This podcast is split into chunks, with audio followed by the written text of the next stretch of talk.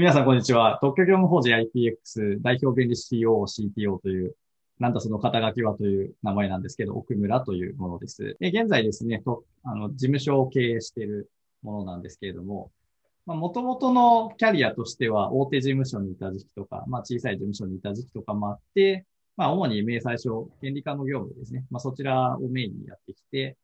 えっと、2018年の4月、今から3年ほど前に、まあ、事務所を立ち上げたというところで、今4期目の事務所を経営してますけど、まあ、私は、まあ、堅実に今の事務所がうまく続けられたらいいんじゃないかぐらいのことしか実は思ってなくて、あまり面白くない人間だったりし、まあそうは言ってもなかなかこう事務所をね、あの安定に続けるっていうこと自体はすごく難しいことなので、まあ、そこをしっかりやっていきたいなというのが本望です。以上です。石井彩と申します。今は東京業務法人 IPX で弁理士として働いています。4月からまだ働き始めたばっかりで、奥村さんの部下として今修行中の身です。夢とか野望はあの知財業界をもっと盛り上げたいとかいろんな人に知ってもらいたい活用してもらいたいっていうことをずっと弁理士になった時から思っていて小学校とか、まあ、大学でもいいんですけどそういうところでなんか授業じゃないんですけどなんかそういうセミナーができたらいいなと思っています。はいでは、2回目のテーマをお話ししていただきます。石井さんの転職前、後の、例えばこうギャップとかがあれば、ちょっと話は聞いてみたいなと思っております。はい、まあ、例えば、大手の事務所と、まあ、今いる事務所の環境的な違いの何かギャップとかがあれば、聞いてみたいなと思うんですけど。そうですね。大手の事務所とのギャップは、やっぱり、その仕事が仕事の範囲だと思います。まずは業務範囲かな。うん、あの大手の場合は、まあ、分業化されてるってよく言いますけど、本当に明細書書いたり、意見書書いたり、まあ、補正書書いたり、ドキュメントを作る仕事しかやってなかったんですね。うん、もう事務のことは全部事務の方がやってくださるし、あとはお客さんとの、あまあ、クライアントフェイシングもありましたけど、別になんかメールでそこまで細かい調整とかをするとかはなくて今はあの結構そのお客さんとのなんだろう面談後全部そのやり取りを自分が引き受けるっていうところからも自分が担当者として責任持って進めていくってところのなんだろううん自分ごと感が違うなって思いました。なんかそれは大手は大手にやっぱりメリットとしては、その細分化されてて、一個一個のことはやっぱ、ま、学べやすいとか、そういうのはあるんですかね？あ効率的っていうか、その同じ仕事をずっとやってる、まあ、同じその、ね、仕事になれるし、特化していくわけですから、まあ、それがスピード感だったりにつながっていくっていうのはあるかもしれないですね。ただ個人の成長とか、まあ、これは好みだと思うんですけど同じような同じことをずっとその資料あの書類作成をずっとやってたい人といろんなことやりたい人それぞれいると思うので私はどちらかというと今の方が合ってるなとは思います。ありがとうございます。奥村さんもあれですね経歴的には大きい事務所にいらっしゃって今に至ると思うんですけど結構考え方としては似てるんですかね？えっ、と、そうですね。私、あの、独立する前に、実は、あの、小中規模の事務所も経験してて、まあ、あの、本当大手事務所は分かりやすく分業で、本当にあの、大手メーカーさんのある部門の明細書をひたすら書いて、まあ、中間書類をやってて、本当ドキュメントで特化してます、ね。で、転職してからは、本当いろんなお客さんをやって、本当にあの、特許のことをよく知らないお客さんみたいなところも、まあ、一からこういうふうに、こういうふうにやるんですよ、みたいなことを説明して、いうようなことも経験しました。今は、まあ、その直前にいた事務所に近いような環境にはしているかなという感じで、で、あの分業のメリットは、まあ、もちろんあの、一つのことに集中できるとかもあるんですけど、実は経営者目線でいくと、まあ、ある程度人件費が抑えられるっていうところもあって、まあ、当然あの、仕事として単価が高いところと、ちょっと単価がそこまで高くないところ、お金を抑えたいところっていうのが当然分かれていて、お金を抑えたいところの仕事を、まあ、そういう人たちを当てがってさせる。で、高いところ、お金が取れるところは、えー、そのお金が取れるちゃんとした人を当てがうっていうふうにやると、大きな組織としては一番大きな利益が出るはずなんですね。で、あの、一人が何でもやるっていうのは、実はその人は単価が高い仕事もやれば、実は本当雑用っぽいところもやっている、低いところもやってるって形なので、会社トータルの利益っていう意味では、実はその分業するよりも少し低くはなるんですね。なんですけど、この分業にせずに一人がセル生産で何でもやるっていうことの一番大きなメリットって仕事の面白さだと思うんですね。で私、あの、こうベルトコンベヤ式のこれしかやらないでっていう仕事、絶対飽きる自信があるんですね。途中で嫌になると思ってて、それはちょっと面白くないだろうと思ってて、あの、まあ、IPX 自体は、まあ、今、少しずつ拡大はしてるんですけれども、まあ、どれだけ大きくなっても、ちょっとベルトコンベヤ式の、まあ、いわゆる分業のっていうのは、あんまりやりたくないな、っていうのは思ってます。もう理由は本当に仕事の面白さが一番重要じゃないっていうふうに私は考えています。うん、うん確かにあの入所する前お話聞いてる時に好きなやりたいことやっていいよやりたくないことやりたくないって言っていいよって言ってくださったことがすごい印象的でした。何でもやりたいですっていう人をどっちかと採用しててまあそれはあります、ね、あの。あんまりやりたくないことってないっていうパターンの人が多い。ああとギャップ、まあいろいろあって、他にも言っていいですか？あもうたくさん言ってください。あはい。えっ、ー、と、まず、あの、これはちょっと弁理士として恥ずかしい限りなんですけど前の事務所にいた時は事務的な期限の計算とかすることとか一切なかったんですけどなんか割と自分でその把握してお客さんに説明しなきゃいけないんですね。なんかその登録までどのぐらいの期間かかりますよとかこれはお金のこともそうなんですけど自分でその特許庁の制度を なんかだいぶ理解して説明しなきゃいけないっていうのは当たり前なんですけど前の事務所で全然やってなくって本当ドキュメント作ることしかやってなかったのでそこがなんだろうもう条文法文集もう一回最近見直したりとかなんか今の方が弁理士試験の時の知識を使ってるなとはすごい思います。そうですよね。あの、それは私もそう思います。あの、一番最初にいた大手事務所にいたとき、まあ当時まだ弁理士じゃなかったんですけど、弁理試験の勉強をしてたんですけど、自分の業務とその弁理試験の勉強内容がだいぶ離れていて、で、こんなにいろいろやるけど、実際この条文のこのぐらいしか実は今の仕事やってないんだなっていうのを感じながら勉強してました。で、2番目の事務所に行ってから、まあまあ弁理士になってたんですけども、まあ、この、この条文のところも、ここもここも結構、やっぱ使うんだなとか、これ全部知ってないとダメなんだなっていうのはすごく感じて、まあ逆にせっかく資格取ったんだから、まあいろんなことできた方が面白いなっていうのは当時感じましたね。さんそこら辺はやっぱ共感ができそうな感じですね。そうですね。だから弁理士として 働いてるなって実感は今の方があるかも。一番ちなみにこう転職してえー、今言ってたと思うんですけども、一番こう刺激のあったなんか出来事とか仕事とかって何かあったりしました？そうですね、刺激。うん、やっぱりその面談に出させて、まあ、前も出てたんですけど、前は知財部の大企業の知財部の方との面談だったので、まあ、発明者さんがメインで話されますけど、もうクレームが割とできてて、明細書も割と原稿できてますっていう状態から書き始めてたんですけど、何もない状態から面談に出て、そこからあの、はい、クレームを 短い期間で考えてとか、私はまだ即興でクレームを作るっていうことができないんですけど、福村さんとかその場でこういうクレームどうですか？みたいな考えられたりとか できるできてらっしゃるので早く私もその境地に至りたいなとか思ったりあとは本当に特許出願が初めてでそもそも何で特許って取らなきゃいけないんですかってご質問された方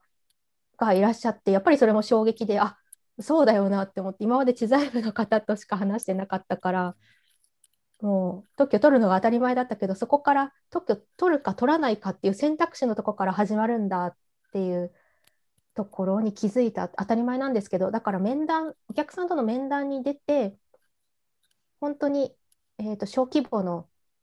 会社の、えーと、方ですね特許出したことない方との面談をしたのが一番刺激的でした。やっぱ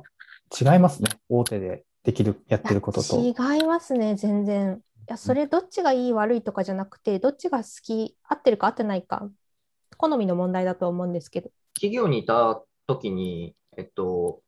発明発掘とか、なんかどんな感じのクレームで出すかの検討とかっていうことはそんなしてなかったんですか？私が担当した案件だと、そうですね。全体のもう半分ぐらいはもうクレームできてましたね。もうできた明細書を修正してっていう案件も、まあ、4、うん、4分の1ぐらいありましたし。まあ、大企業さんでも、まあ、実は会社によりますけどね、そのブラッシュアップ型の依頼をするところもあれば、まあ、割とそのフルスクラッチに近い依頼の仕方をされるような企業さんも一応あるんで、まあ、それは本当ケースバイケースかなとは思います。まあそうですね。そんなに長く大手事務所にいたわけじゃないので、そんなにいろいろ経験してないだけかもしれないですけど。ちなみに今一番苦労していることとかってありますか？ああ、金銭感覚ですかね。金銭感覚が今までなさすぎたなって思うことがあります。うんうん、と言いますと、企業にいた時も割と儲かってる花形事業だったんですよ。で、予算は割と潤沢にあって、もうなんか装置買わないとね、年度末までになんか買うみたいな感じのところだったのと、あとは大手事務所にいると、もう払ってくれるのは当たり前じゃないですか、細部の方って。別にもう料金、事前に決まってますし。うん、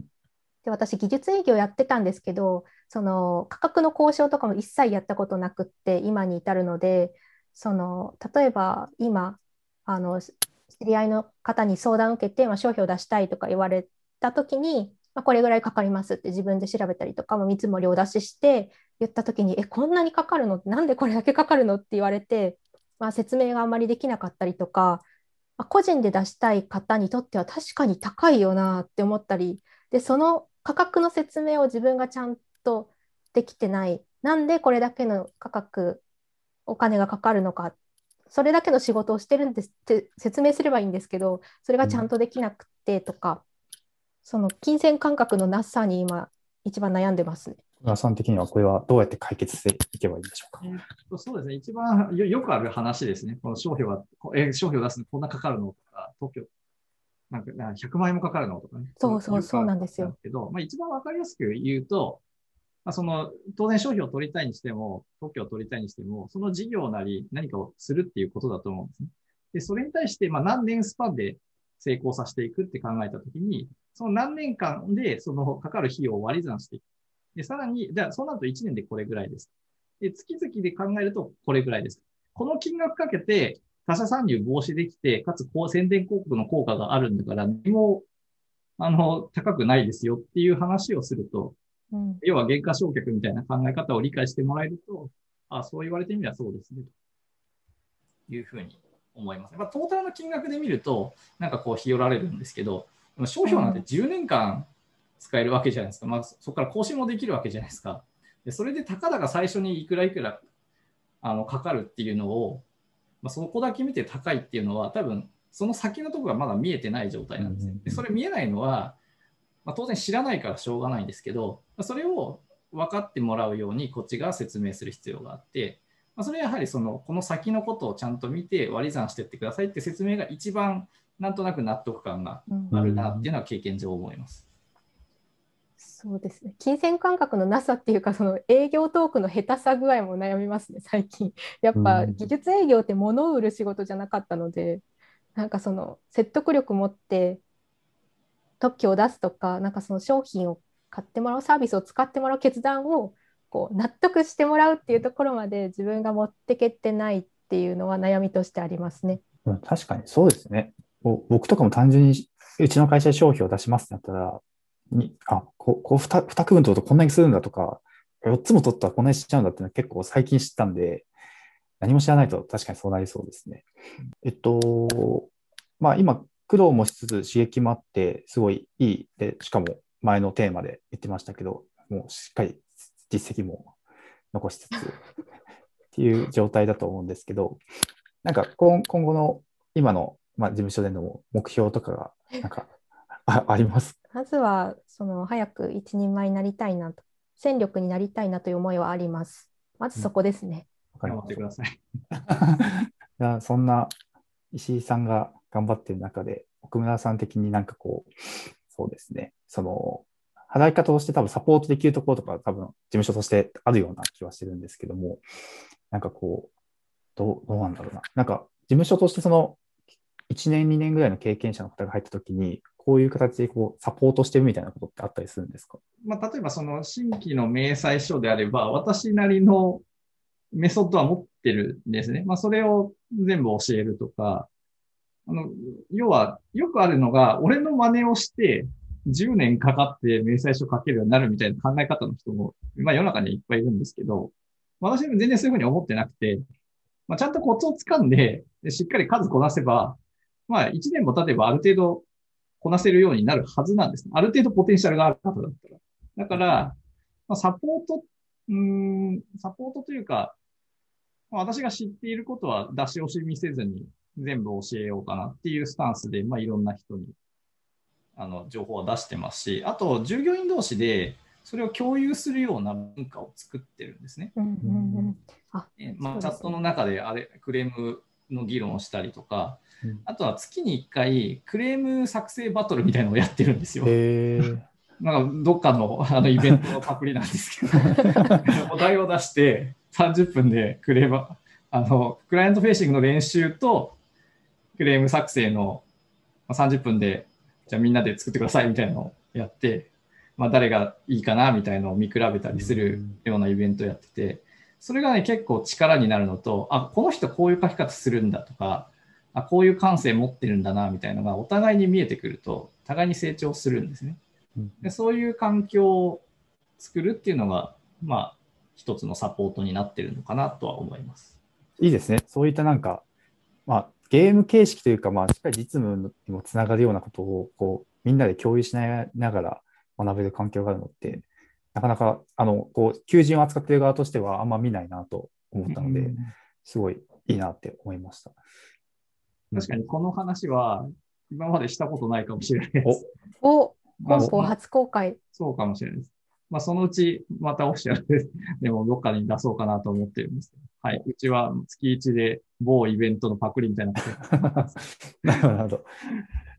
わかりました。資材業界の、まあ、キャリアっていろんなところがあると思うんですけど、まあ、よくあるのがその、資材部に行くか事務所に行くか、みたいなところってあると思っていて、で、私ちょっと資材部の経験がないので、まあ、あんまり資材部のことがあれがいい悪いとか言えない立場なので、まあ、ちょっと事務所に限定になってしまうんですけど、事務所向いてる人って私見てる限り、あなんですかね、クレーム作るの楽しいと思える人は、あの事務所向いてるんですね。で、じゃあクレーム作るって楽しいのかどうかって、そんなこと知ったことじゃねえよっていう、その、うん入ったことなかったらわかんないと思うんですけど、どういう人がクレーム作るの楽しいって思えるかっていうと、多分ね、ゲーム好きな人はクレームた作るの楽しいと思えるはずなんでね。基本的にクレーム作成ってお遊びなんです。お遊びとか言ってたらんですけど、あの脳のゲームなんですね。なので、あの、で結構そのいろんなものに対してフレーム作成っていう一つのルールが決まったもの、ルールが、ある程度ルールが決まっていて、こうなんか美観的なものもありつつ、その、なるべく広い権利を取るみたいな、こう、ある種のちょっとゲーミ、ゲーム性がある、思考性があるような仕事なので、ちょっとそういうゲームとか好きだなっていう人は結構ハマると思うんですね。で、あの、特にゲームの中でも、うんと RPG でレベルを、うんあの、普通、普通にラスボスをクリアした後の裏ボスを、あの、当然倒した上でレベルを99まで上げるっていうやり込みをするタイプの人は向いてると思います。えーあとは私の中でギャンブルが好きな人も向いてると思います。なんかこう、ちょっといろいろチャレンジしてみたいとか、まあいろいろ、いろいろ遊べる部分もあるので、ちょっとギャンブルとかが好きな人も、私はあのパチンコとかやらないんですけど、まあ、そういうのが好きな人も、ちょっと向いてるんじゃないかって私は思ってます。深くやり込みたいって考える方が合うってことなんですかね。なんかそんな気がしますね。逆にあの、知財部ですと、やっぱ会社の立場なので、まあ、その、いわゆる、まあ、まっとうな社会人として 仕事をする方がいいんであれば、知財部の方がいいと思うんですけど、特許事務所って、私はまあ、別に悪い意味じゃないんですけど、まあ、ある意味ちょっと尖った人とか変わった人でも楽しいと思えればできる仕事だと思ってるので、まあ、そういう人は、まあ、ちょっと特許事務所向いてるんじゃないかなと思ってます。あ上池さんもすごい共共感をしした感じですけど。ゲーム好きですか？ゲーム好き。まあ、事務所経験は別にあるわけではないので、まあ、その副副業として IP テックに関わってはいますけど、うんそのなんだ、弁理士業、弁弁理士的、明細書書く仕事をしているわけではないので、あんまり実感はないですけど、まあけどクレーム書くのは楽しいって思えうんてるので、なるほどって思って聞いてました。アンケート取ってみたいですね。ああ、面白そう。まあ、やっぱりこう、大きい事務所と、まあ、小さい事務所で、まあ、いい悪いはどっちもあるとは思うんですけども、やっぱりこう、小さい事務所でいろいろ経験値が積めるっていうのはすごいいいポイントであって、まあ、刺激もすごい強めなイメージがちょっと聞いてて思ったので、まあ、もしこう小さい事務所とか、まあ、裁量権が多い事務所でこう経験を積みたいって人は、まあ、ぜひこう応募とかをして、こう検討、まあ、少し面接とかで話を聞いてみて、えー環境はどんなものなのかっていうのは聞いてみた方がいいのかなとは、ちょっとこうエージェント目線では今聞いてて思いました。はい。じゃあ、テーマ2つ目はこれで以上になります。ありがとうございました。あありがとうございました。りがとうございます。